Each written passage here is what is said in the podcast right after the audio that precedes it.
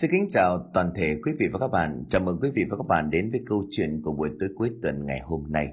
Thưa quý vị, à, trên kênh Hẻm Chuyện Ma trong buổi tối cuối tuần ngày hôm nay, chúng tôi hân hạnh giới thiệu và mời quý vị và các bạn thưởng thức câu chuyện Miếu Thiêng Di Gốc Mận của tác giả Anh Bảy. Thưa quý vị, ngay bây giờ hân hạnh mời quý vị và các bạn lắng nghe câu chuyện này.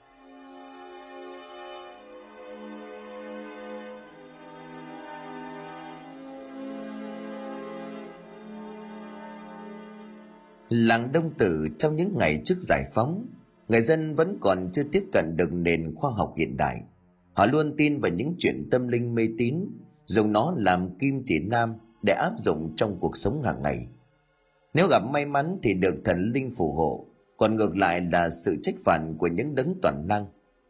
Cây mận cổ thụ ở làng Đông Tử này cũng là một trong số những nơi phát tích cho niềm tin tâm linh mãnh liệt ấy – không biết cây mận có từ bao giờ, chỉ biết qua lời kể của những người cao tuổi ở trong vùng, thì từ khi họ còn tấm bé nó đã xuất hiện, sừng sững án ngữ ngay trung tâm của làng. Ban đầu người ta cũng chỉ nghĩ đó là cây gốc cây cổ thụ bình thường, nhưng vào một ngày rông bão, có một nhóm nằm sáu người tự xưng là thể pháp cao tay ấn xuất hiện. Họ trình bày rằng vô tình đi ngang qua làng, thấy cây mận có linh khí tỏa ra, chắc chắn bên trong có thần linh cư ngụ. Dặn dân làng phải tích cực cúng bái thì sẽ được phù hộ. Sau khi nhóm thầy pháp rời khỏi, có vài người bán tín bán nghi, đem trái cây xôi thịt ra để cúng bái thử. Thần không ngờ chính những người này sau vài ngày vào rừng, đào được mấy cái thạp vàng, giá trị bên trong ước tính bằng gia tài cả chục đời người tích góp. Tin tức về cây mận linh thiêng được đồn đi, một đồn mười mười đồn trăm người dân làng đông tử kéo đến lấy bái, cầu xin cây mận đông như kín cỏ. Họ còn rước một ông thầy pháp trong vùng tới để hỏi xem danh tính của vị thần trong cây mận để thuận tiện cho việc lập miếu. Nhưng khi vừa đặt chân tới, ông thầy pháp đã lắc đầu phán, âm khi nhiều quá, nguy hiểm quá. Ông lập tức mở túi đồ nghề, lấy ra một cây kiếm gỗ đào múa máy loạn xạ trong khi chưa ai hiểu có chuyện gì thì bất chợt có một cơn gió mạnh thổi tới. Ông thầy Pháp bất động, đầu ngựa thẳng lên trời rú lên mấy tiếng. Ta tu tiền ở đây đã lâu, đứa nào dám mạo phạm thì hãy lấy đây làm bài học. Muốn yên ổn thì dâng hương hoa cống bái đầy đủ ta phù hộ cho. Vừa dứt lời ông thầy Pháp học máu chết tươi tại chỗ. Người ta sợ quá không dám dứt thêm ông thầy nào tới Họ tự góp tiền xây một cây miếu rồi ngày ngày thắp hương. Ngày 15 hàng tháng cũng được chọn để làm ngày cúng cho cây mận. Câu chuyện bất chợt bị ngắt quãng bởi tiếng ho khan của ông cụ Khải. Ông lấy chén nước chè trên bàn nhấp một ngụm. Xung quanh ông lúc này vang lên những tiếng thúc giục. Ông Khải, ông Khải, ông kể tiếp đi. À, từ từ. Ông Khải gần gù đưa tay vỗ lên chán mấy cái để ngăn cơn ho Đám trẻ con cứ dán mắt đầy tò mò và háo hức của chúng về ông. Đợi cơn ho đi qua, ông Khải lại tiếp tục. Trong suốt hàng chục năm sau, cây mận vẫn hiện hữu trong đời sống tâm linh của làng Đông Tử. Không những vậy, những người từ vùng khác cũng đến để thắp hương cầu cấn đông lắm. Nghe bảo sắp tới còn có một vị đại gia, ông này trước đây từng tới để cầu xin. Sau khi ứng nghiệm, ông quyết định lên kế hoạch chi tiền ra trùng tu xây dựng lại ngôi miếu thành một khu đền thờ nữa. Bố bố đừng có đầu độc tụi con nít mấy cái chuyện này được không? Một giọng nói vang lên từ đằng sau. Ông cụ khải nhận ra đây là công con trai của mình. Cậu bước tới gần hơn, giơ tay rồi xua muộn rồi, mấy đứa về nhà ăn cơm đi. Không là chú mách bố mẹ đến đánh đòn đấy? Đám trẻ con có vẻ như sợ lời hăm dọa này lắm. Chúng cứ như vậy lần lượt chạy ùa đi mất khi chỉ còn lại mình và bố công ngồi xuống ghế tiếp tục cảm giảm. Bố đừng có kể mấy cái chuyện này nữa, thế buổi nào rồi. Với lại chẳng có ông đại gia nào lại được phép xây cất ở đó. Sắp tới dự án mở rộng đường về, ngôi miếu kia có khi còn bị dỡ bỏ đấy. Cái gì? Ông cổ khải trợn mắt, mày nói gì thế con? Dỡ là dỡ thế nào ai cho phép? Thì cán bộ chính quyền, con trai bố là cán bộ trong phòng địa chính xã cơ mà. Con phải biết chứ, cái dự án làm đường này à, có từ mấy năm. Bố xem mấy cái làng lân cận đó họ phát triển thế nào. Vậy mà làng mình vẫn còn đi trên con đường đất cũ. Trời mà mưa xuống một cái thì lầy lội trượt ngã tai nạn. Tảo biết, nhưng mà không được làm đường chỗ khác. Cái miếu đó là bị động đến thì xảy ra nhiều chuyện lắm. Mày tin bố đi, mày thử đề cập đến vấn đề với mấy ông lãnh đạo xã huyện đi. Xem thử là họ rời con đường sang góc khác được không? Không đâu. Rời thế nào được? Giấy tờ đơn vị thi công họ cũng đã chuẩn bị xong. Có khi là ngay trong tháng này sẽ bắt đầu thi công đấy. Trời đất, nguy, cái làng này nguy mất thôi. Công thở dài lắc đầu ngán ngầm, bởi nói thì nói như vậy, chứ anh thực ra cũng có lòng tin vào tâm linh nơi cây mận kia. Và sự thật là cái dự án làm đường cũng không đơn giản như vậy. Nó thực ra là bị hủy bỏ mấy năm về trước, nhưng rồi một biến cố xảy ra. Ông Đức, chủ tịch xã bất ngờ mất đứa con trai chỉ mới lên ba. Điều tra ra thì mới biết được là thấy cháu bị cảm vật mãi không khỏi. Bà ngoại của đứa bé đến miếu thờ dưới gốc cây mận xin cho về hòa với nước cho cháu uống. Chả biết chị bệnh thế nào mà ngay trong đêm, đứa bé lên cơn co giật rồi tắt thở. Đau buồn với sự ra đi của đứa con độc nhất, lại nghe thêm việc mẹ vợ của mình thú nhận chuyện làm nước bùa cho cháu trai. Thế là ông Đức sinh ra hẳn cái miếu nơi gốc mận. Ông thể đồng sẽ làm mọi giá để phá hủy nó, tiêu diệt mầm mống của sự mê tín dị đoan.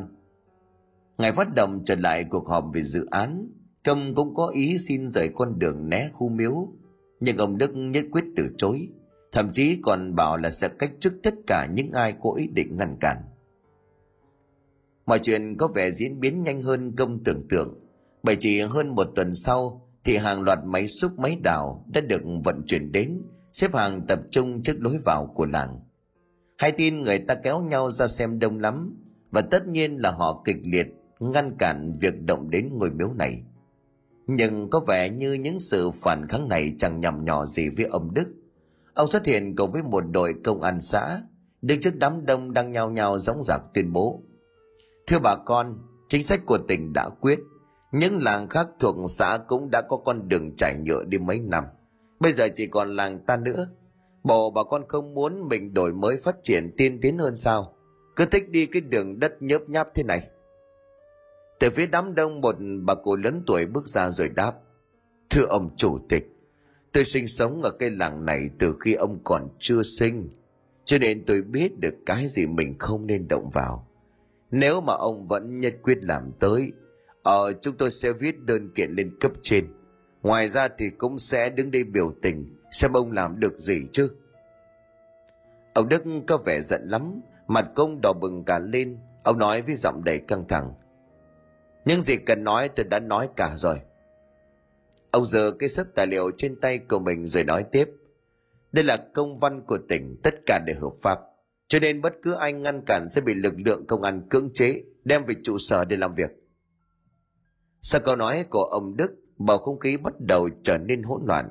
Một nhóm những người dân trong làng dẫn tới, đứng chắn ngày bánh xích của mấy chiếc xe thi công. Và tất nhiên họ đều bị mấy anh công an tóm gọn, bỏ lên xe và chở đi. Những người còn lại tuy không dám đứng chắn đường nữa, nhưng cũng không vừa khi mà liên tục nhằm thẳng hướng của ông Đức mà mắng trời. Họ còn chủ ông sẽ sống giờ chết giờ nếu dám động vào cây miếu vào gốc mận. Tiếng máy xúc vang lên, bắt đầu bồi những nhát đầu tiên xuống phần mái của ngôi miếu. Với sự cụ kỹ vốn có, chỉ hơn 10 phút đồng hồ thì nó chỉ còn lại một đống đổ nát bồi từ phần gạch vỡ và cho gương bốc lên ông đức đứng ở bên ngoài nhếch mép nở một nụ cười đắc ý đúng lúc này thì từng máy xúc yếu dần đi rồi im bặt. Ông nhớ mày hất hàm bởi người quản lý thi công đang đứng kế bên mình. Sao đấy? Sao không làm nữa? Người quản lý tên đạt có vẻ như không hiểu anh ta lắc đầu. Em không biết. Đã dặn là xúc hết đống đó đi rồi cơ mà. Để em lên thử xem thế nào. Đã lững thững hướng về phía đầu xe, nơi tài xế đang điều khiển. Đến nơi thì anh tháo chiếc mũ bảo hiểm của mình ra hơ hơ ê sao tắt máy tiếp tục đi? Người tài xế quay sang nhìn đạt không trả lời mà vặn chìa khởi động lại chiếc xe cái thằng này mày mày muốn đổi việc hay sao mà làm ăn cầu thả vậy? Đạt lầm bầm tuy nhiên anh ta không hề biết được rằng chiếc máy xung đang được khởi động nhưng phần gầu múc không tiếp tục công việc. Thay vào đó mà nó xoay cần trục hướng thẳng về phía của Đạt. Một tiếng động khô khốc vang lên, Đạt bị cái gầu mốc va thẳng vào đầu ngã rúi xuống đất. Cú va chạm dường như khá mạnh, cộng với việc anh ta bị tháo mũ bảo hộ ra, cho nên phần đầu bị đập mạnh xuống nền đất. Từ trên xe người tài xế lái xe nhảy xuống, gương mặt của anh ta lúc này lạnh tanh, cả mắt trợn lên đầy sát khí. Anh ta cúi sát người của Đạt dùng nắm đấm của mình đấm liên tiếp vào mặt của đối phương. Vừa đấm miệng vừa phát ra những tiếng gầm gừ đầy gây sợ. Sự việc diễn ra quá nhanh, đến khi lực lượng công an lao vào căn ngăn, thì gương mặt của Đạt đã tóe cả máu bất tỉnh nhân sự. Cái gì thế này? Sao lại gây ra sự đánh nhau ở đây? Công ty nhà thầu các cậu lão kiểu gì vậy? Ông Đức quát tháo đám công nhân đứng gần, còn những người dân xung quanh thì lo sợ. Họ lại chắp tay văn vái đống đổ nát của ngôi miếu. Còn lại ngài, xin ngài tha tội cho những người này. Họ không biết oai linh của ngài cho đến mới mạo phạm. Tình hình lúc này căng hơn bao giờ hết. Mấy anh công nhân nghe thấy người dân khấn vái như vậy thì cũng cảm thấy ươn ớn. Họ bèn lấy cớ người quản đốc đắp bị thương cho nên không thể tiếp tục thi công. Ông Đức tuy tức giận, tuy nhiên chẳng thể nào ép buộc được họ tiếp tục làm việc. Thế là mấy chiếc xe lại được rời khỏi điểm tập kết. Ông Đức ngày sau đó cũng tức giận bỏ về. Đợi cho phía chính quyền đi khỏi dân làng bắt đầu ùa tới, quầy mòm xuống lục lạy. Họ hứa sẽ xây lại một ngôi miếu khác, chỉ xin vị thần trú ngụ bên trong đừng cổ phạt. Không biết lời khấn cầu này có được chấp thuận hay không, nhưng mọi người cũng chỉ biết chạy đi mua vật liệu xây dựng về đáp lại tại ngôi miếu nhanh hết sức có thể. Trở về chiều, ông cụ Khải ngồi trầm ngâm trước hiên nhà, nhầm nhì tách trà nóng. Lúc này công cũng đi làm về, dừng xe ở trong sân anh cất tiếng gọi. Bố, bố làm gì mà ngồi trầm tư vậy? Có chuyện gì ạ? À? Còn cái chuyện gì ngoài cái chuyện ngôi miếu đây? Công bước đến ngồi xuống kế bên, trông gương mặt của anh không mấy vui vẻ. Thôi bố ạ, à, cái chuyện này mình cũng không cản được đâu. Con cũng đã nghe người ta bảo rồi. Sao lúc sáng mày không đi theo lão Đức để cản lão? Sao được hả bố? Con đâu muốn mất việc chứ. Với lại con mà xuất hiện đứng ở phen nào cũng không ổn. Tốt nhất là lánh đi. Bà bố này, lúc nãy đi về con thấy ngôi miếu chưa được ờ, xây lại bố nhỉ? Xây thế nào mà xây? Công an họ răng dây, người làng mình dù muốn tới đâu cũng chỉ biết đứng từ xa chắp tay mà vái. Tình hình căng lắm đó con ạ. À. Chắc là không sao đâu. Mình thờ vừa ngôi miếu đó biết bao nhiêu năm. Lần này coi như là có dịp mà thay ngôi nhà mới cho thần. Chắc ngày ấy cũng không nỡ trách phạt gì cả. Còn ông Đức con bàn với mấy anh em bên à, sở địa chính. Để ông ấy nguôi dần thì sẽ nói để ông ấy hủy bỏ cái dự án này. Ông cổ Khải không nói gì thêm. Ánh mắt cứ nhìn xa xăm rồi đầy phiền muộn. Về phần của người công nhân đã gây ra vụ xô sát lúc sáng, Tại cơ quan điều tra thì anh ta khai rằng, lúc cho xe tiến vào chỗ đi rời, thì anh ta thực hiện đầy đủ các bước để tháo gập ngôi miếu kia. Nhưng đang làm thì đột nhiên bên tai của anh văng vẳng nhưng nghe tiếng người ta nói chuyện. Theo phản xạ thì anh quay lưng ra đằng sau. Không có ai ở đó. Nghĩ mình nghe nhầm cho nên anh ta tiếp tục công việc. Và khi quay trở lại thì anh ta trông thấy phía trước cái gầu là một bóng người mặc quần áo màu đỏ Sợ làm bị thương đối phương anh ta nhẹ nhàng tắt máy. Và đây cũng là những gì mà anh ta nhớ được, bởi sau đó một cú chóng váng, hai mắt tối sầm lại. Còn Đạt thì sau khi tỉnh lại trong phòng cấp cứu, anh cũng khai rằng giữa mình và người công nhân kia không hề có xích mích, mối quan hệ cũng rất vui vẻ hòa đồng. Chưa hết Đạt nói trong lúc mình bị đánh, thì đứng xung quanh còn có rất nhiều người mặc quần áo đỏ. Đã nói là mặt mũi của họ mờ nhạt một cách kỳ quái. Mắt mũi miệng thì đều nhòe đi. Ngay những lời trình bày này, ngay cả những người cán bộ điều tra cũng cảm thấy hoang mang, bởi đúng thật là khó giải thích cho sự việc này. Ngay đầu giờ chiều, ông Đức đang ngồi trong phòng làm việc của mình, thì có một người cán bộ cấp dưới đến gõ cửa ra vẻ gấp gáp lắm. Cánh cửa vừa được mở ra, người này liền chạy vào bên trong thở rồi nói, anh Đức nguy rồi. Có chuyện gì? Không hiểu ai đồn, mà cả đám công nhân ở làng Đông Tử không chịu làm việc. Họ bảo là đã biết lời khai của Đạt về tích công nhân. Giờ họ cũng hùa nhau mua lễ và tích cúng bái cái miếu. Em được thông tin chạy xuống hỏi thì không ai chấp nhận tiếp tục làm việc anh ạ. À. Chúng nó dám làm vậy á? Hợp đồng thi công còn dành dành ra đây. Để đó ta gọi điện cho bọn chủ thầu. Chúng nó dám lật lọng thì coi chừng tao kiện. Bắt đền bù hợp đồng cho biết. Có vẻ như cơn giận đã lấn át đến lý trí. Ông gọi điện mắng chủ nhà đầu tư một chàng. Tất nhiên là họ sợ đền bù, cho nên hứa sẽ nhanh chóng đổi một đội công nhân khác. Cơ máy xuống ông liền nghiến răng chóng mắt. Quỷ thần cái gì không biết, để ta xem quỷ thần của chúng mày mạnh đến mức độ nào. Ông quay sang nhìn người cán bộ cấp dưới. Mày chạy ngay sang bên công an, bảo họ cử một đội xuống, không cho bất cứ một người dân nào tự tiện xây cất hay là cúng bái gì cho gốc mận. Thế ai làm trái cứ lập biên bản đi. Dạ, em đi ngay. Trời đã chuyển tối, đêm nay lại nhiều gió cho nên bầu không khí có pha thêm một chút lạnh. Tổng đội trưởng đội trật tự công an xã đang ngồi trong cái liều bạt dựng tạm dưới gốc mận. Bên cạnh còn có thêm hai anh công an viên. Họ lần lượt là Nghĩa và Bình. Ba người đêm nay sẽ chịu trách nhiệm canh giữ hiện trường, tránh tình trạng người dân ra dựng lại ngôi miếu hoặc gây khó dễ. Đặt góc cà phê xuống mặt bàn Nghĩa ngó nghiêng một vòng rồi quay sang thì thầm. Anh Tùng, anh Tùng này. Sao đấy? Tùng vừa nhắm mắt đồng tin tức trên báo mạng lại vừa hỏi. Anh có nghĩ là nên phạt cái miếu đó không? Câu hỏi vừa dứt Tùng cũng ngừng nhìn vào màn hình điện thoại anh ngước lên rồi nói. Câu hỏi linh tinh gì vậy sao lại không nên? Em thấy hơi ớn anh ạ. À. Anh có biết vụ lúc sáng nay mà người ta bảo phủi phui cái mồm nhà cậu. Nhìn lại bộ đồng phục đang mặc trên người đi rồi phát biểu. Người ta nghe được người ta cười cho. Công an mà đi sợ ma. Em không sợ. Nhưng mà có thờ có thiêng có kiêng có lành. Em cũng thấy con đường này làm dịch qua một bên.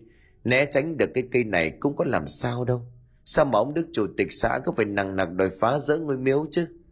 Đừng có mà bàn ra, việc ai người nên làm mình đâu có cái quyền nắm chuyên môn xây dựng mà phán. Ngay cuộc tranh luận của hai người Bình cũng nói chen. Thằng Nghĩa nó nói không thừa đâu anh Bình ạ. À. Em á, tuy là không ở trong cái làng này, nhưng mà ít nhiều thì cũng nghe tới mấy cái chuyện linh dị xung quanh. Mà nãy em còn phải nói dối mẹ là đi trực ở cơ quan. Chứ mẹ em mà biết em ra đây á, chắc bà ấy ờ, tới tận nơi để kéo em về mất. Tổng nghiêm mặt lại không nói thêm gì nữa. Thật ra thì anh cũng chỉ mới chuyển công tác về địa bàn này chưa đến một năm. Lại ít hứng thú với mấy chuyện lễ bái cúng kiến, cho nên phải đến khi xuất hiện trong sự cố trong việc dỡ bỏ ngôi miếu, anh mới bắt đầu tìm hiểu. Mấy bài báo nãy giờ Tùng tìm đọc cũng đều liên quan đến nó. Đúng lúc này từ đằng xa có một con xe chạy thẳng từ hướng của ba người. Đến nơi Tùng nhận ra trên xe là một người đàn ông trung niên. Ông ta dừng xe, xách cái giỏ sách đầy những đồ đạc từ in sau xuống. Này anh kia, anh đi đâu vậy? Người đàn ông không được thân thiện cho lắm, anh ta liền hắng giọng. Tụi bay phá hoại không cho người ta dừng lại ngôi miếu đá đảnh. Bây giờ lại lao tới dâng lễ chút vật để bậc thánh thần nguôi giận cũng không được sao. Vừa nói ông ta vừa đưa chân bước qua sợi dây răng hiện trường, trông thấy hai người đồng nghiệp của mình không có phản ứng tổng lên tiếng. Nghĩa Bình, còn đứng đó làm gì, mau cản anh ta lại. Nghe Tổng nói vậy thì Nghĩa cũng đứng lên, anh bước tới liền xua xua tay, anh dìu anh về đi. Tôi hiểu tâm lý của người dân trong các làng bây giờ, thế nhưng mà anh cũng phải thông cảm cho chúng tôi. Chúng tôi phải làm nhiệm vụ của mình. Ta mặc xác mấy cái nhiệm vụ vớ vẩn của chúng mày. Bây giờ tao đứng ở đây này, có ngon thì làm gì tao đi. Người đàn ông có vẻ đang say rượu, anh ta còn đang vạch toang cả cái cổ áo của mình ra như để khiêu khích. Trong ba người giờ đây chắc chỉ có một mình Tùng là có thể cứng rắn nhất. Anh bước tới rồi nghiêm giọng. Thưa anh, nếu anh còn tiếp tục ngoan cố thì tôi sẽ lập biên bản và áp giải anh về trụ sở. Riêng tội uống rượu bia rồi tham gia giao thông thì hình phạt đã rất cao. Thêm tội quấy phát trật tự chống đối người thi hành công vụ. Chắc có khi nhận án mức tù đấy. Nghe cùng nói như vậy thì người đàn ông kia cũng bắt đầu có chút lúng túng. Tuy nhiên dòng điều của anh ta vẫn rất gay gắt. Cho mày đừng có hăm dọa tao, ta không sợ. Tao có mà làm gì phạm pháp Tao cũng uh, có ảnh hưởng gì tới chúng mày không? Tao chỉ vào thắp hương đặt đồ lễ rồi đi thôi. Nhưng mà... Tùng chưa kịp nói hết thì đã bị Bình nói chen anh ta thì thầm. Anh Tùng này, hay là mình cứ cho ngắn cung bái gì đó đi. Dù sao thì cũng chỉ là một cái lễ nhỏ, giờ mà làm căng lên em sợ là dân họ ghét thêm. Không được. Nếu mà cho anh ta vào, thì cũng sẽ có thêm nhiều người khác. Cái này, anh kia, anh làm gì vậy? Nghe gọi lớn kéo theo sự chú ý của cả hai. Cả ba hướng ánh mắt nhìn về người đàn ông, lúc này đã cởi cả quần áo của mình. Anh ta quay ngoắt lại giơ thân thể lõa lồ rồi nhận miệng cười. Cái anh này anh bị điên à? Mau mặc quần áo vào đi. Một chàng cười ré lên kèm theo đó là một tiếng sừng khớp gãy của người đàn ông kêu rằng rắc. Tiếng bước tới gần hơn, Toan định khống chế người đàn ông quá khích lại, nhưng chưa kịp thực hiện thì anh ta đã vùng lên bỏ chạy. Đây, đứng lại! Tùng vừa quát vừa chạy theo, nhưng được mấy bước thì đã không thấy bóng dáng của đối phương đâu nữa. Quay lại hướng chiếc lều Tùng liền gọi lớn. Bình, lái xe lại đây, tôi với cậu đuổi theo cậu ta. Bình gật đầu lia lịa lại chiếc xe máy của mình cùng đeo theo Tùng để chạy đi. Còn Nghĩa được phân công ở lại để tiếp tục công việc canh gác. Ngồi ở yên sau, Tùng đảo mắt xung quanh để tìm kiếm. Chiếc đèn pin từ trên tay đang soi mói khắp nơi. Tuy nhiên nó có vẻ như là quá nhỏ so với cả màn đêm đen nghịt xung quanh. Cả hai chạy lòng vòng hết mấy đoạn đường trong làng nhưng vẫn chẳng thấy dấu vết của người kia. Khi đối phương chắc chạy về nhà rồi cho nên họ đành quay trở lại lều. Về đến nơi thì Tùng giật mình khi trông thấy túp lều vắng tanh. Chưa hết phía bên đống đồ đổ nát của ngôi miếu có một nắm hương đã được thắp. Kèm theo đó là một con gà luộc, một đĩa trái cây và mấy gói bánh nổ. Cái gì thế này? Tùng hít một hơi gọi lớn tên đồng nghiệp để hỏi cho ra nhẽ. Nghĩa, cậu đâu rồi? Thế nhưng có gọi thế nào thì cũng không nghe thấy Nghĩa trả lời. Đang định lấy điện thoại ra gọi thì Bình đưa tay khều Tùng lại. Anh Tùng, anh nhìn kìa. Tùng nhắm mắt nhìn theo hướng tay chỉ của Bình. Anh nhận ra dường như phía dưới gốc cây mận đang có một bóng người đang ngồi xổm. Nghĩa, là cậu đấy hả? Đối phương không trả lời mà do vị trí ngồi khuất ánh sáng cho nên Tùng và Bình chỉ còn cách bước tới để tiếp tục kiểm tra. Đến gần hơn thì hai người dọi thẳng chiếc đèn pin trên tay của mình vào bóng người kia. Đó đúng là nghĩa thật. Tuy nhiên trong điều bộ của anh ta bây giờ có vẻ không được bình thường cho lắm. Có thể là Nghĩa ngồi thu lu người lại, đầu cúi sát xuống được cho bởi phần đầu gối, cả người của anh ta run lên bẩn bẩn. Này Nghĩa, cậu sao vậy? Không được khỏe hả? Lúc này Nghĩa mới ngẩng đầu lên, lạnh quá, cứu em với anh Tùng. Chỉ theo thào được đúng một câu rồi anh ta ngã vật xuống đất ngất liệm.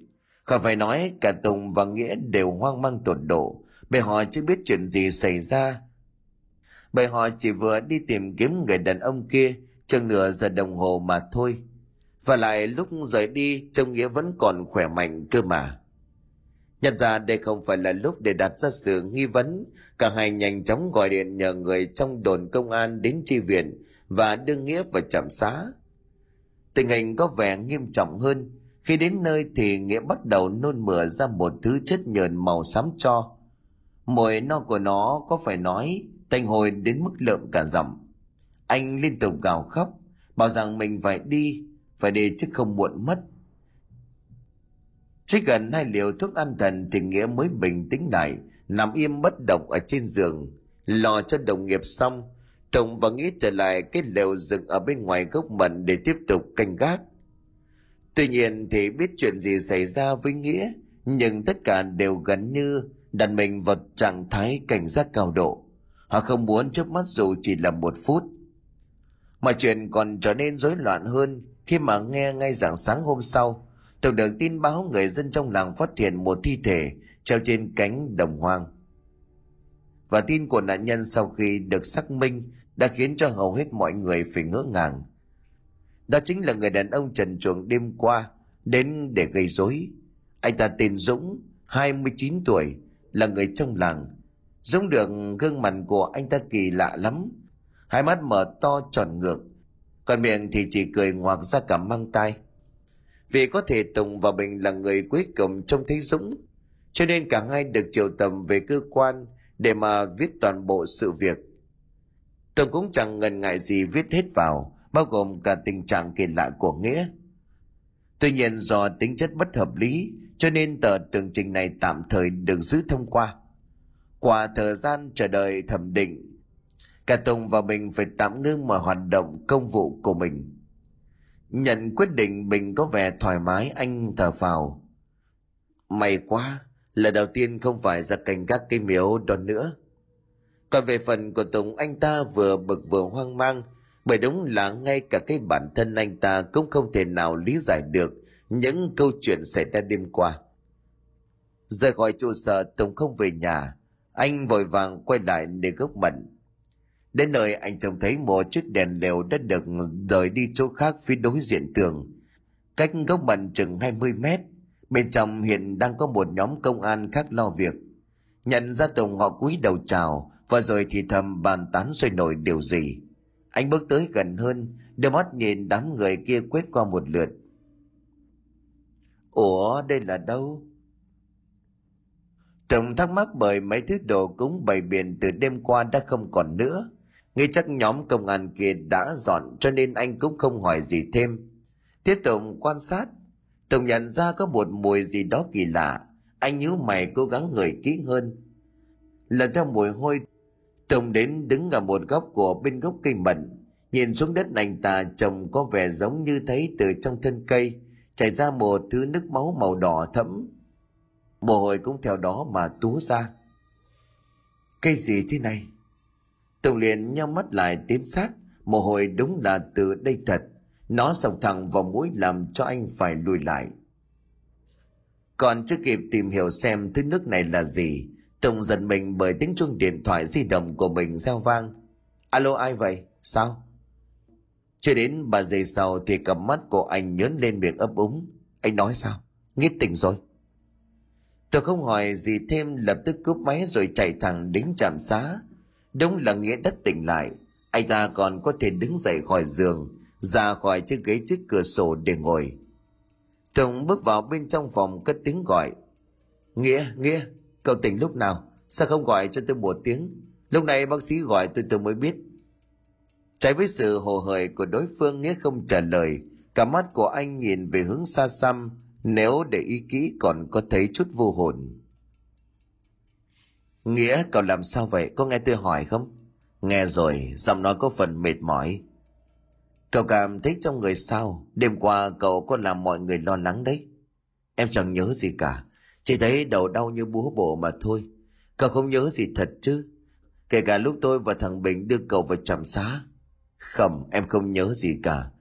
Anh biết thì kể cho em nghe đi. Không không có gì đâu. Cậu à, chỉ bị thương ở bụng rồi ngất đi cho nên mọi người đưa vào đây để cấp cứu. Chắc là trúng gió hay là bị gì đó. Nghĩa liền gật gù.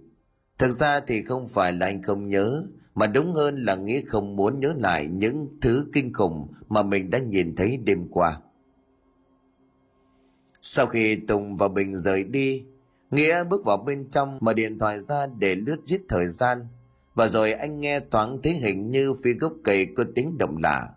Theo phản xạ và bản năng nghề nghiệp, anh đứng bật dậy, cầm theo chiếc đèn pin rồi cất tiếng gọi. Ai đó? Anh tùng à? Không có tiếng trả lời nghĩa bước thêm mấy bước ra ngoài để kiểm tra. Lúc ra đến nơi, anh trông thấy bên dưới đống đổ nát của ngôi miếu, có bóng của một người mặc quần áo đỏ, đang cầm cụi bày biện đồ từ cái giỏ sách của người đàn ông ban nãy. Do đứng khuất phía sau lưng, cho nên anh chỉ đoán đây là một người phụ nữ.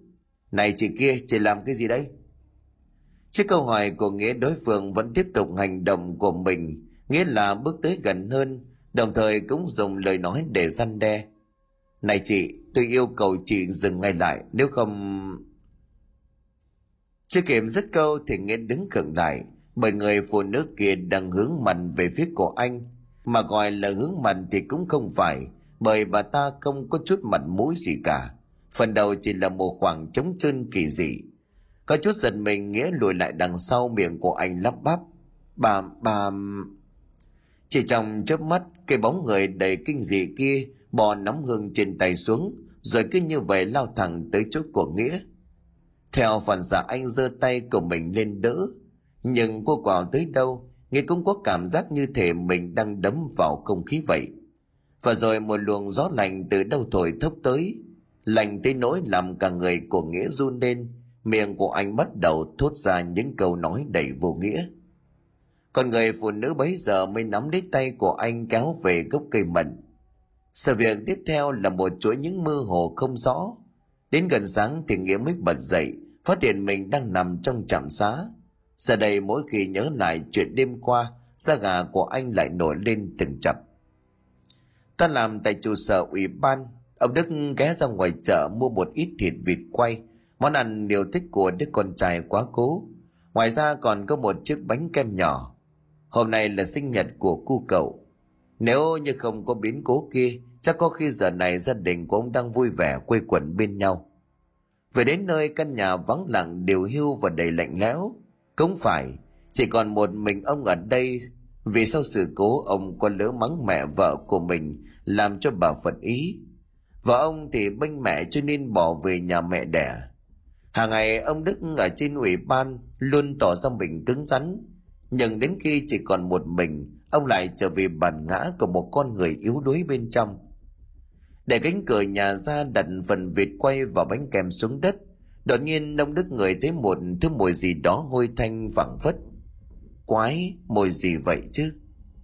Nghĩ rằng có con chuột nào đó chết sình ở trong nhà, cho nên ông sắn vội tay áo, bắt đầu đi một vòng để kiểm tra. Sau một hồi loay hoay thì ông cũng xác định được nơi phát ra thứ mùi hôi ấy là ở đằng sau cái bàn thờ của đứa con trai. Một tay cầm chổi, một tay đầy dịch cái bàn thờ về phía trước.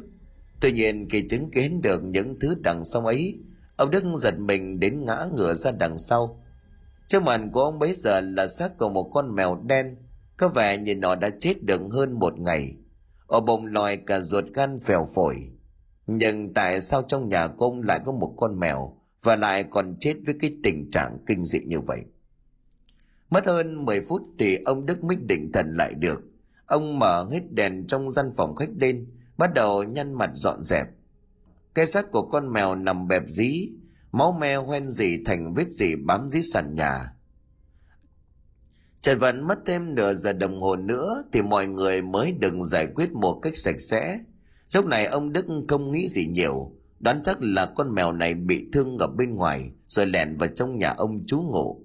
Anh ở vết thương nặng quá cho nên nó chết luôn trong ấy. Cái suy nghĩ này chẳng có căn cứ nào để chứng minh, nhưng ít ra thì nó cũng là một lý do có thể bấu víu vào để mà tin tưởng. Trở lại với việc chính, ông Đức xuống bếp để lấy chén đĩa, bày biện bữa tiệc sinh nhật cho con trai. Nhìn đĩa vịt quay và cái bánh kem màu vàng nghề, ông Đức thắp nén hương, đứng trước bàn thờ rồi lâm dâm khấn vái. Tí, hôm nay bố làm tiệc sinh nhật cho con đây. Con sống khôn thác thiêng thì về ăn với bố nhé. Bố nhớ con lắm. Con cũng nhớ bố lắm. Đúng lúc này một giọng nói âm vang lọt vào tai của ông Đức. Ông giật bắn mình đảo mắt nhìn xung quanh. Tất nhiên là ông không tin mình nghe nhầm. Cái giọng nói đó nó rõ ràng lắm. Ông xúc động rồi gào lên. Tí, là con phải không? Con về với bố rồi phải không con?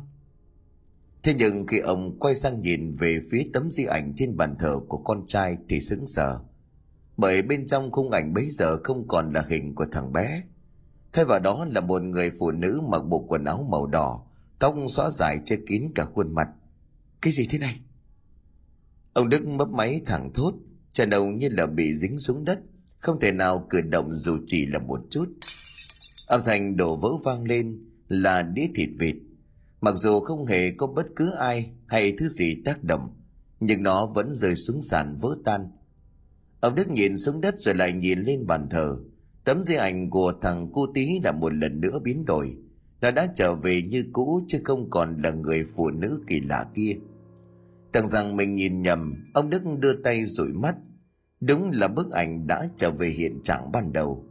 Nhưng cho dù là như vậy, những gì vừa xảy ra đây cũng đủ làm trông hoang mang đến cực độ.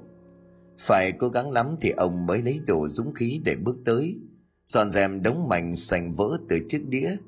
Thịt vịt cũng được ông nhặt lên, phủi sạch rồi đặt vào một chiếc đĩa khác. Thắp sau nén hương lên bàn thờ của con trai, ông vội vã đóng cửa rồi rời đi. Điểm đến lần này là cái quán nhậu ở gần nhà nhận ra ông bà chủ quán có phần e rẻ còn những người ngồi xung quanh thì dì dầm bàn tán với nhau.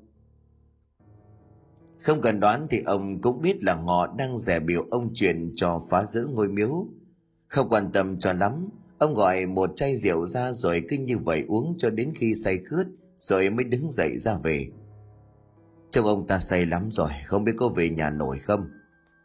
Hay mình giúp kéo ông ta về nhà ăn cho an toàn nhỉ? Thôi cứ kệ đi, vào đây làm gì?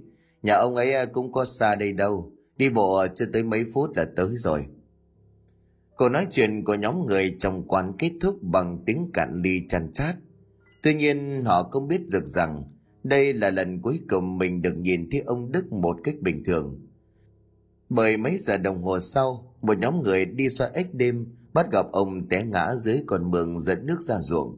Cả người của ông lấm lem bùn đất hai mắt nhắm nghiền lại, bất tỉnh nhân sự. Đưa ông vào trạm xá để cấp cứu. Tại đây họ kết luận ông tạm thời không nguy hiểm đến tính mạng. Nhưng do uống quá say, lại ăn mặn không được kín đáo, cho nên dẫn đến tai biến. Rất có thể sẽ kéo dài hiện tượng liệt một số dây thần kinh trên mặt hoặc tệ hơn là liệt nửa người. Phải đến tận trưa hôm sau thì ông đức mới tỉnh lại. Các cán bộ cấp dưới hay tin liền kéo đến thăm đông nghẹt cả phòng tuy nhiên ông đức chả nói năng gì với họ, hoặc cũng có thể là ông không nói được. Cả mắt của ông trầm buồn cứ nhìn ra ngoài cửa sổ mà thôi. Lại nói về cái dự án làm đường, do trong thời gian ngắn đã có quá nhiều chuyện kỳ lạ xảy ra, cho nên ông phó chủ tịch xã đã gửi đơn xin hoãn lại vô thời hạn. Sau khi được chấp thuận cho hãn, người dân trong làng đông tử vui lắm họ góp tiền lại xây lên một ngôi miếu to mới gấp ba lần ngôi miếu cũ. Chưa hết còn đặt xưởng đúc một chiếc lư hương bằng đồng đen lớn đặt ngay trước bệ thờ. Tin tức về sự linh thiêng tại đây càng được đồn thổi lên, kéo theo du khách thập phương về lễ bái, dâng lễ cầu xin tài lộc phước lành. Trở về chiều, không khí hôm nay có phần mát mẻ, cho nên ông cụ khải ra vườn tỉa cây khá sớm đang loay hoay thì một giọng nói từ ngoài đường vọng vào. Chà ông có cây hoa sứ đẹp quá nhỉ? Nghe thấy ông Cổ khải quay ra nhìn đối phương cũng là một ông lão chạc tuổi ông. Trên vai của ông ta mang một chiếc ba lô khá nặng. À, cảm ơn ông. Tôi chơi cho nó vui chứ cũng không có mua bán gì cả. Ông Cổ khải đáp lại với vẻ rẻ chừng. Bởi lâu lâu ông cũng gặp vài người làm cỏ chuyên đi lùng tìm mua những cây cảnh đẹp rồi mang về bán lại với giá cao. Vốn ông không có hứng thú với việc mua bán này cho nên ông cũng nói trước. À, à, không không tôi đâu có hỏi mua chỉ là có chút đam mê thấy nó đẹp quá cho nên là khen. Với lại nó có dáng rất phong thủy nó có trong nhà thì mọi việc đều hanh thông gia chủ thì hòa thuận lắm. Nghe những lời này thì ông cụ khải cũng phấn khích đôi chút ông gật gù. Ông anh đây à, chắc cũng am hiểu nhiều quá nhỉ? Thú thật là cái gốc cây này tôi có mua lại của một ông thầy phong thủy. Ông ấy cũng nói hệt như ông. Ông quá khen thật tôi chỉ là hạng tôm tép thôi. Nhìn một lượt từ đầu xuống chân của đối phương ông cụ khải lại tò mò hỏi thế ông từ đâu tới đây? Trông có vẻ như là không phải là người vùng này. À, vâng tôi ở trên tận sơn la phải mất gần một ngày đường mới tới được đây. Ông là lội quãng đường xa vậy chắc phải có mục đích gì lớn lắm chứ? Chẳng giấu gì ông thì tôi nghe người ta bảo ở cái làng này có một cái miếu linh thiêng gần đây. Cầu gì được nấy cho nên tôi mới màn phép tới đây để xem thử. Nghe tới miếu thần, ông cụ khải trở nên thân thiện hẳn. Ông giơ tay chỉ thẳng về phía góc bên phải. Đó, ông cứ đeo theo hướng này. Chừng 200 mét rẽ trái đi thêm một chút nữa là tới. Nói trước là cái miếu này linh thiêng lắm. Nếu mà trong lúc cầu xin ông à, có hứa làm gì thì phải thực hiện, chứ không bị vật thì có kêu trời cũng không có cứu được đâu. Nó linh, thế vậy sao? Mà trong miếu thờ thần phật phương nào vậy? Có từ bao giờ? Cái này à, ngôi miếu vị thờ thần ở gốc cây mận kế bên. Còn cụ thể danh tính của vị ấy như thế nào thì chẳng ai biết đâu. Người ta bảo là thiên cơ bất khả lộ. Mình là người trần mắt thịt, việc thánh công nên can dự và làm gì? Còn là cái thời điểm xuất hiện thì lâu lắm rồi chắc đâu đó là phải mấy trăm năm hồi tôi còn bé tí nghe các cụ kể về nó à ra là như vậy Ông nói cũng phải, thôi tôi cảm ơn ông nhé. Nói xong thì ông già lững thững đi tới. Theo sự chỉ dẫn ban nãy của ông cụ Khải, ông già cuối cùng cũng tìm được ngôi miếu.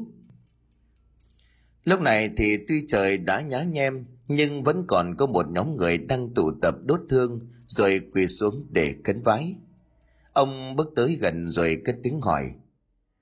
Mấy cô cậu gì đó ơi, mọi người đang làm gì vậy? Ông không thấy bọn tôi đang à, tả lễ thần ở trong miếu hay sao mà còn hỏi?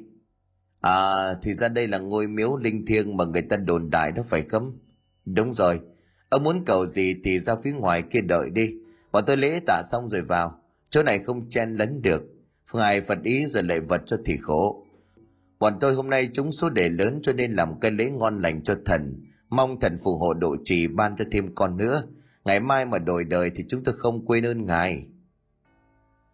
Ông già nhận miệng cười, quay trở ra sân trước ngồi miếu. Tuy nhiên, ông không ngồi chờ mà hướng ánh mắt nhìn của mình về phía gốc mận bên cạnh. Cả mắt của ông nheo đại miệng lầm nhầm gì đó. Tiếp đến, ông lấy từ trong túi của mình ra một cây vít lông rồi tiện tay vẽ lên gốc mận một cây hình tròn. Không biết loại bút ông sử dụng là mực gì mà nó có màu đỏ thẫm đậm đặc lắm. Vẽ xong thì ông lại moi từ trong cái ba lô của mình ra một tấm thảm màu vàng. Ở bên trên có vẽ một hình bát quái, xung quanh là những văn tự ngoằn ngoèo. Trông như những con run đang bỏ vậy. Trải tấm đệm xuống đất, ông già ngồi lên ngay chính giữa rồi bắt đầu xếp bằng, khoanh chân thiền định. Nói về đám người trong miếu, lễ tạ xong họ quay ra thì ngay lập tức trông thấy hành động kỳ quặc của ông già ban nãy. Một người trong nhóm liền cất tiếng gọi – này ông, bọn tôi xong rồi về đây này. Ông có làm gì thì vào mau đi, ngồi ở đó làm gì? Ông già liền mở mắt ra chậm rãi đáp lại.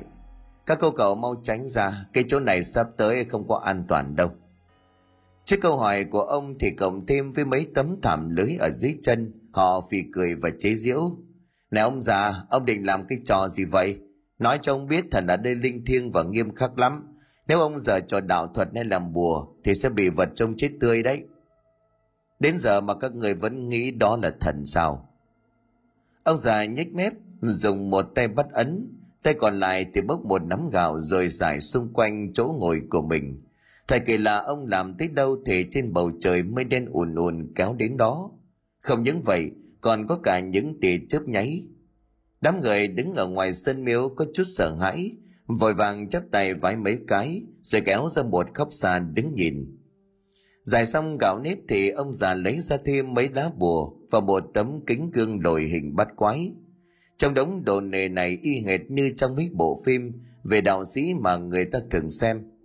Và rồi từ trong chiếc gương phát ra một luồng ánh sáng mờ ảo chiếu thẳng về phía ngôi miếu bên trong vòng ngược lại những âm thanh đổ vỡ của mấy cái bát đựng đồ lễ chưa hết phần mái của ngôi miếu bây giờ bất ngờ đổ sập xuống, khói bụi bốc lên mù mịt.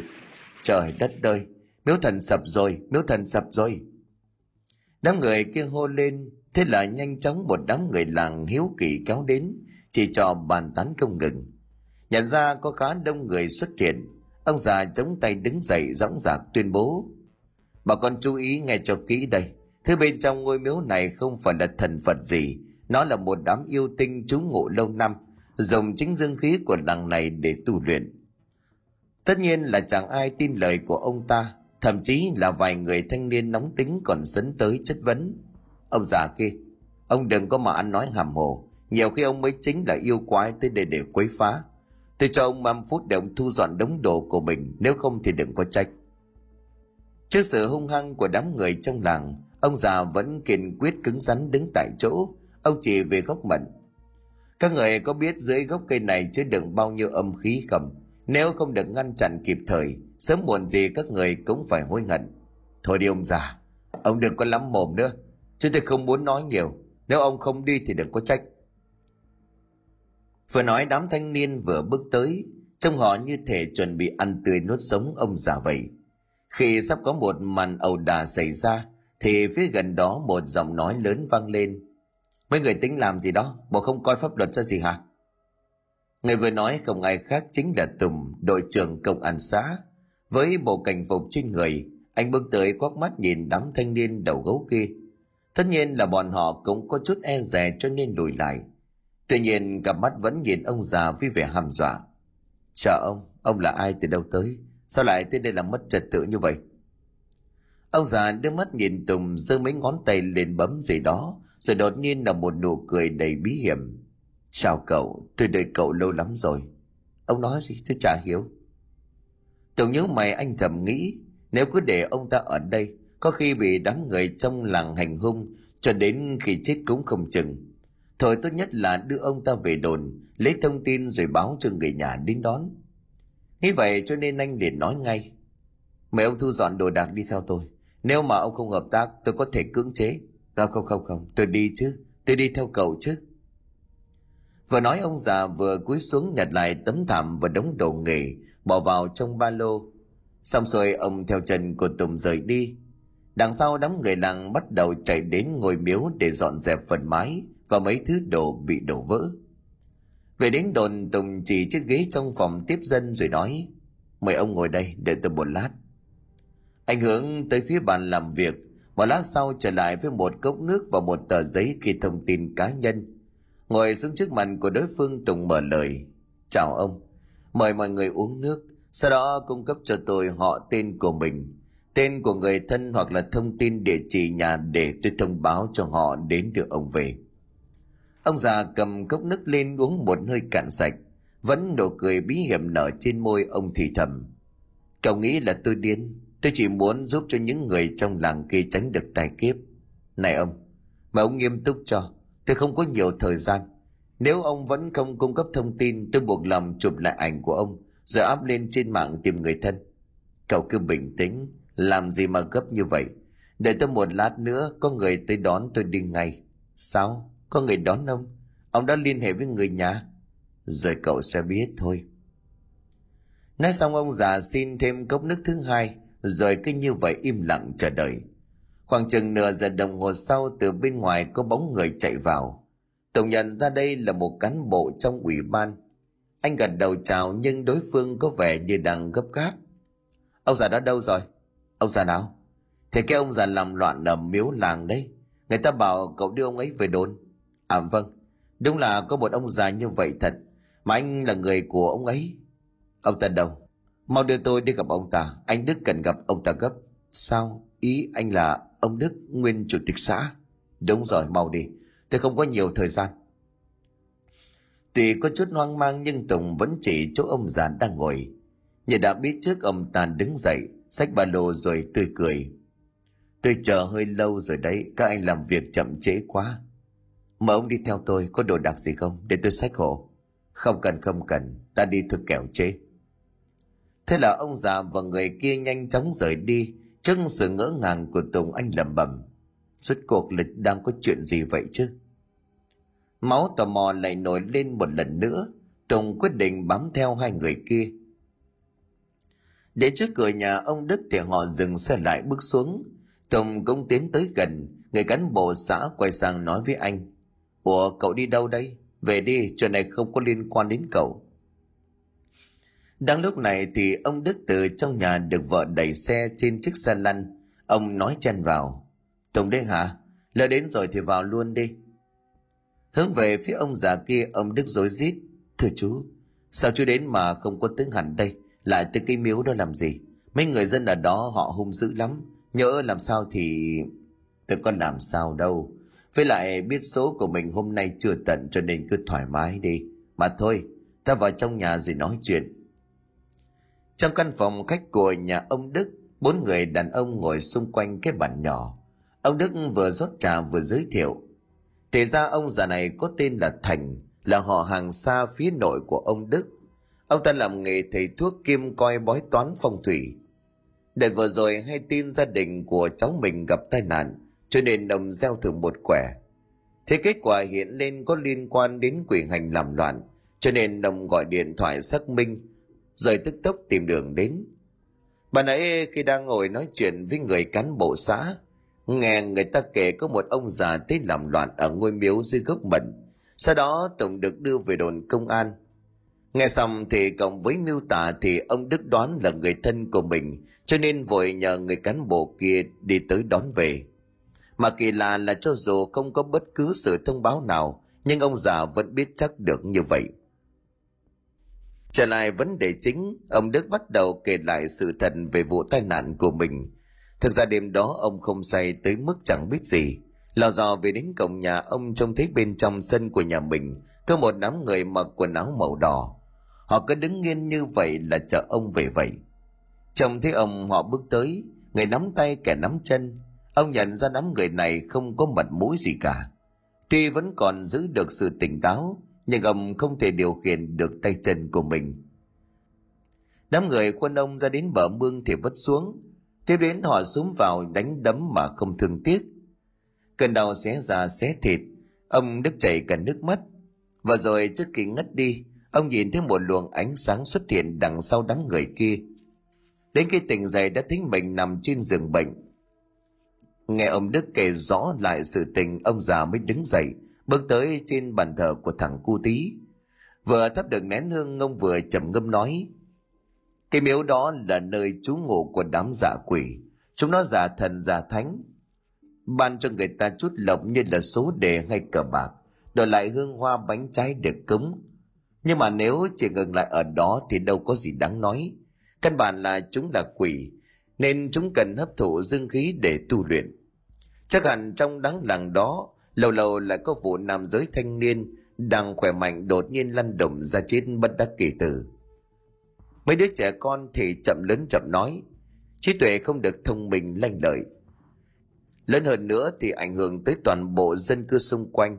Sức lực giảm sút, tuổi thọ kém, chất lượng lao động không tốt. Tính tình nóng nảy, dễ gây hấn và mất trật tự. Người cán bộ xã nghe ông thành nói đến đây thì gật đầu xác nhận bởi trong những ngôi làng ở xã này, làng đông tử luôn đứng bét bằng danh sách thi đua, từ sản xuất lao động cho đến khuyến học. Đám học sinh ở làng khoảng chục năm gần đây dường như chưa từng có ai đỗ đại học. Ông già lại tiếp, lần trước con đồng tới, đòi giữ ngôi miếu đi, cho nên bị đám quỷ tìm cách trả thù. Không may mà vong hồn của thằng bé đã kịp thời.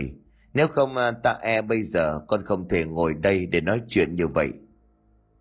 Ông Đức xúc động đôi môi của ông bấp máy gọi tên đứa con trai. Và rồi ông nắm chặt bàn tay của mình lại giận dữ. Thưa chú, thế bây giờ phải làm gì để dẹp được cái miếu này? Còn nhiều lần muốn tìm tới, muốn tự tay đốt bỏ nó và cái gốc mận kia. Thế nhưng... Cái này thì không cần lo. Tuy bọn quỷ này tu luyện ở đó đã lâu, nhưng mà suy cho cùng cũng chỉ là hạng soàng. Cái đáng sợ nhất là bọn đứng đằng sau. Sao ạ? À? Còn có người đứng sau? Có. Ta nghe người ta bảo ngày xưa có một nhóm đạo sĩ đến bảo gốc mận này có thần chú ngộ phải không? Dạ vâng, hình như là như vậy. Đây là chiêu trò của bọn hắc đạo.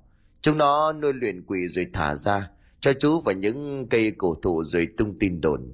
Lừa được ở nơi nào cúng bái cho đám quỷ thì bao nhiêu pháp lực sẽ được truyền thụ lại trong môn phái của chúng. Cái thuật này ngày xưa ở mấy cái bản làng trên núi có nhiều, Ta không ngờ chúng lại giạt xuống tận vùng này để hại người. Vậy bây giờ chúng ta phải làm sao? Chưa có cách nào không? Xin chú giúp mọi người với. Cứ yên tâm. Hành động của chúng ta bây giờ chỉ là im lặng chờ đợi mà thôi. Sao? Chờ đợi chờ đến bao giờ hả chú? Bình tĩnh đi con. Lúc nãy ta còn làm phép nhỏ, phong ấn đám quỷ trong thân cây lại. Và chắc hẳn là việc này đã đánh động tới đám hắc đạo. Chúng nó sớm muộn sẽ điểm đến đây. Âu Thành quay sang nói với Tùng, cậu là công an nhỉ? Tôi nhờ cậu việc này được chứ? Ông cứ nói tôi sẽ xem xét. Không không có gì to tát cả. Tôi muốn cậu cho người tới trực gác ở cây gốc cây mận đó. Tôi có vẽ trên đó một cái vòng tròn màu đỏ. Nếu trông thấy ai có ý tới xóa cái vít mực đi, thì hãy giữ kẻ đó lại. Chuyện tiếp theo cứ giao hết cho tôi. Chuyện này... Um, Tôi ngập ngừng từ nay đến giờ nghe ông già tên Thành kia nói chuyện, trong lòng của anh hoang mang. Nhưng đúng thật là chuyện ông ta nhờ không có gì quá đáng và sai trái. Thế là anh ta liền gật đầu đồng ý. Ngày tối hôm đó Tùng và Bình xuất hiện tại ngôi miếu, có chút yên tâm khi hình tròn vẽ trên miếu vẫn còn. Cả hai chọn một ngôi nhà bỏ hoang gần đó để nấp vào. chia nhau ra để canh chừng tất nhiên là với tính chất công việc của ngành công an, thì chuyện này chẳng có gì khó khăn với hai người. Đang loay hoay thì đột nhiên từ bên ngoài có tiếng bước chân, kèm theo là một bóng đen lửng đứng bước tới. Tôi nắm chặt cái đèn pin trong tay, sẵn sàng thủ thế. Lúc cái bóng chỉ còn cách chừng mấy bước, anh bật công tắc đèn dọi thẳng vào đối phương. Ủa, nghĩa? Bóng người kia đúng là nghĩa. Anh đưa tay lên trả ánh đèn pin rồi bước vào trong. Anh tùng, anh mau tắt đèn pin đi. Muốn cho cả làng biết mình nấp ở đây. Tùng tắt đèn cho vào túi quần miệng thắc mắc. Sao cậu biết là tôi ở đây mà tới? Với lại không phải là cậu vẫn còn đang trong thời gian nghỉ phép. Bình lúc này liền nói chen, là em em nói với thằng nghĩa. Nó từ lúc xảy ra chuyện tới nay vẫn luôn muốn tìm đời giải cho ngôi miếu này lúc chiều em có nhớ mồm nói nó đòi theo cho nên cậu đúng là không biết giữ mồm, giữ miệng. Không nhớ lần trước nghĩa bị sao sao. Anh tùng, anh yên tâm. Em bây giờ không còn yếu bóng vía như trước. Mình là công an cơ mà, tội phạm nguy hiểm tới đâu, mình còn không sợ huống chi mấy thứ này. Ngà nghĩa nói đến đây thì cả ba vì cười. Tuy nhiên rất nhanh chóng nụ cười ấy vụt tắt. Bởi tùng vừa trông thấy hình như phía ngoài gốc cây mận trước mặt có hai bóng đèn đang tiến tới yên nào, hai cậu nhìn kìa. Vừa nói tùng vừa đưa tay chỉ về phía trước mặt. Nghĩa và bình cũng im lặng, cả bàn nín thở dõi theo từng hành động của đối phương. Về phần hai bóng người kia, trông họ có vẻ là hai người đàn ông trung niên. Bước chân lò dò mò mẫm trong bóng tối, phía một chiếc đèn pin bé tí để soi sáng. Tới trước gốc cây, một người chỉ trò vào cái vòng tròn của ông thành rồi nói gì đó người còn lại thì lấy trong túi ra một chiếc chai. Chắc bên trong là xăng hoặc dung dịch tẩy rửa để xóa đi vết mực trên gốc cây. Chỉ chờ có như vậy ba người tùng nghĩa bình lao ra vừa bật đèn pin vừa nói đứng yên hai kia yêu cầu anh đứng yên. Nghe tiếng la của ba người cộng với bộ cảnh phục hai người kia trông có vẻ sợ hãi một người ấp úng các anh là ai? Sao lại ở đây? Chúng tôi có, có làm gì sai đâu? Cái này tôi phải hỏi các anh mới đúng chúng tôi hiện đang điều tra một vụ mất trộm hàng loạt trong địa bàn. Trông hai người không phải là dân vùng này, lại xuất hiện nửa đêm nửa hôm, nếu không có ý đồ xấu hãy chứng minh đi. Anh công an à anh bắt nhầm người rồi. Hai anh em chúng tôi là con của ông tạ đình ở dưới thị xã. Các anh đừng nói là mình không biết nhé. Tạ đình, cái tên được người kinh nhắc đến, tất nhiên cả tùng và hai người đồng nghiệp đều biết. Cả dòng họ ông tạ đình này đều là những bậc đại gia của vùng họ sở hữu nhiều doanh nghiệp công ty quy mô cả ngàn tỷ đồng canh đừng nói dối, nếu thân phận của anh cao quý như vậy thì tới đây làm gì? Tôi, tôi tới để... Nào, im mồm, mày nói linh tinh cái gì thế? Người đàn ông trông có vẻ lớn tuổi hơn nói chen. Các anh nghi ngờ thì cứ bắt chúng tôi về đồn, nhưng sau đó có người nhà chúng tôi tới bảo lãnh thì các anh phải viết bản tường trình đó. Sao cũng được, mà các anh theo chúng tôi về trụ sở. Nhưng đúng thật là sau khi về trụ sở công an, chỉ chưa đầy 20 phút sau, đã có một chiếc xe hơi sang trọng đến bảo lãnh cho hai người đàn ông kia. Đồng thời họ cũng chứng minh được mình là con ruột của ông Tạ Đình. Còn về lý do xuất hiện ở làng, họ bảo cả hai đang đi dạo chơi. Còn cái chai dung dịch tẩy rửa kia là vô tình nhặt được ở dưới đất. Tuy nhiên ở phía mình Tùng không có lý do gì để giữ đối phương lại. Tuy nhiên anh cũng đã có những thứ mình cần. Đợi cho đám người kia đi khỏi Tùng nhấc máy thông báo tình hình cho nhóm người của ông Đức. Nghe giọng ông có vẻ mừng rỡ. Còn về phần của ông Thành ngay tháng tinh mơ hôm sau, ông đã bắt xe thổ xuống thị xã. Tại đây không có để ông hỏi được tới căn biệt thự của dòng họ Tạ Đình. Vì dân vùng này không ai là không biết danh tiếng của họ. Đến nơi ông nhắm mắt nhìn cầm sư tử đá dựng ngay trước cầm rồi lẩm bẩm. Đúng thật là cây động quỷ. Vừa nói ông vừa rút trong túi ra hai đá bùa màu vàng. Cứ như vậy Mon Men bước tới gần nhất vào trong miệng hai con sư tử đá. Tiếp đến nằm sang cái quán nước phía đối diện, gọi một cốc nước mắt rồi ngồi chờ đợi. Cũng không mất quá nhiều thời gian để ông Thành trông thấy bên trong có một nhóm người ăn mặc sang trọng chạy ra. Trong gương mặt của họ đầy lo lắng, có người còn sốt ruột đến mức qua tháo người tài xế chạy xe đến chậm chạp. Để họ leo lên xe ông thành vẫy tay ra hiệu cho người lái xe thổ của mình bám theo. Di chuyển ngân chục cây số. Mấy chiếc xe hơi dừng lại ở một khu đất trống. Bên cạnh là con đường mòn dẫn vào ngọn núi trước mặt. Đám người kia chắc do quá vội vã cho nên chẳng chút quan tâm đến ông thành đang bám theo mình ở đằng sau mà cho dù có trông thấy thì bộ dạng của ông lúc này cũng chẳng khác gì một ông lão vào rừng nhặt củi.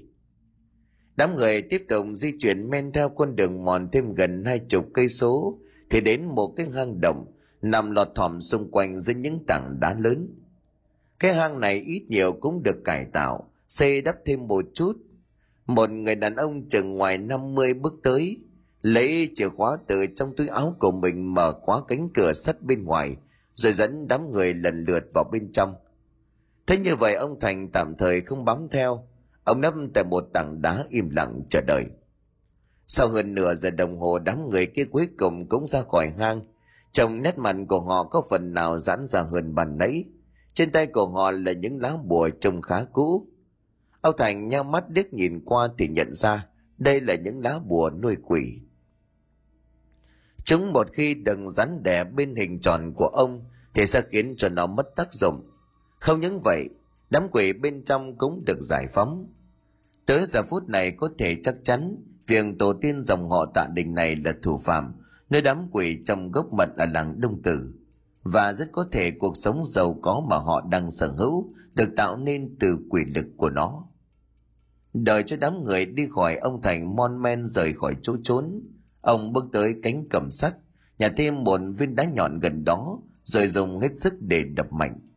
Cơ mày cái ổ khóa này đã cũ, cho nên chỉ cần đập đến cái thứ ba nó đã bật ra.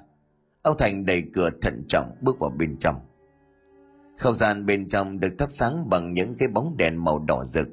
Ngay giữa hang, đập vào mắt của ông thành là một pho tượng hình người mặt quỷ bằng đồng trên tay cầm hai thanh kiếm nhọn hoắt xung quanh là những sợi dây tím đỏ răng ngang dọc. Ông chắp tay lại rồi lầm nhầm yêu nghiệt, bao nhiêu năm qua chúng mày lấy dương khí của người sống và âm hồn của kẻ đã khuất để phục vụ cho mình. Giờ thì hãy chuẩn bị đón nhận quả báo đi. Sau khi dạo quanh hết một vòng, ông thành bắt đầu vẽ bùa dán khắp nơi. Dán xong, ông lại ra ngoài gom củi. Cành cây khô chất thành đống trong ngang. Xong xuôi thì một mồi lửa được ông thầy vào ngọn lửa vượt lên cháy rực, thiêu rồi cả gần hết đống dây nhợ.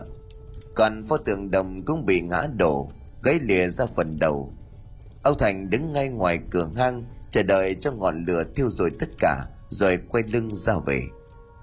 Chẳng biết hành động này của ông có tác dụng gì, nhưng chỉ một thời gian ngắn sau, hàng loạt các tờ báo đồng loạt đưa tin, gia tộc của tạ đình phá sản. Đám con cháu người thì bị bắt về buôn hàng lậu, người thì trốn thuế giờ đây người ta chỉ còn biết đến dòng họ này với những bê bối chứ không còn là sự giàu có quyền lực như xưa. Đáng sợ hơn là trong đám con cháu hễ mười đứa thì hết bảy, tám đứa không được tỉnh táo. Chúng phát điên khóc lóc rồi lao vào chính bố mẹ của mình để cào cấu tấn công. Lại nói về ngôi miếu tại gốc cây mận, nó tự nhiên bị sắt đánh vỡ tan. Ngay cả cây gốc cây cũng bị xá toạc một đường, từ ngọn cho đến tận mặt đất từ trong vết sét đánh, một dòng nước đỏ thẫm tuôn ra không ngừng, kèm theo là những âm thanh tự hồ như ai đó đang kêu gào khóc lóc thảm thiết vậy. Ban đầu, người dân của làng đông tử hoang mang, lo lắng, bởi họ sợ bị thần trong miếu trừng phạt. Thế là một lần nữa, ngôi miếu khắc được mọc lên, thậm chí còn to hơn cái vừa được xây dựng đợt trước. Ông thành cũng bảo đảm đừng ai ngăn cản, vì đây là hệ tư tưởng của dân làng nói bỏ thì chắc chắn là họ không bỏ được. Để ông làm phép chiêu dụ thổ thần trong vùng tới ngự ở trong miếu. Để cho người dân có thể thờ cúng một vị thần đích thực. Thời gian cứ như vậy trôi đi. Những sự việc kỳ lạ không còn diễn ra, cho nên nhìn chung ngôi làng đông tử dần trở lại bình thường như trước. Mà gọi là như trước cũng không phải, bởi dân làng như thể có được một nguồn sống mới. Họ cảm thấy khỏe khoắn năng động đám thanh niên loài tròi trong làng cũng bắt đầu đi tìm việc ở những xí nghiệp công xưởng gần đó. Lại nói về ông đức, ông viết đơn xin về hưu non vì sức khỏe không đảm bảo. Sau khi được cấp trên chấp thuận công cùng vợ đem cho cốt của đứa con trai gửi lên chùa. Còn hai người thì thường xuyên đi nghe kinh kệ, thuyết pháp và cầu nguyện cho thằng cu tí mau được vãng sanh cực lạc. Câu chuyện về ma quái ở ngôi miếu dưới gốc mận cũng dần dần được chìm vào quên lãng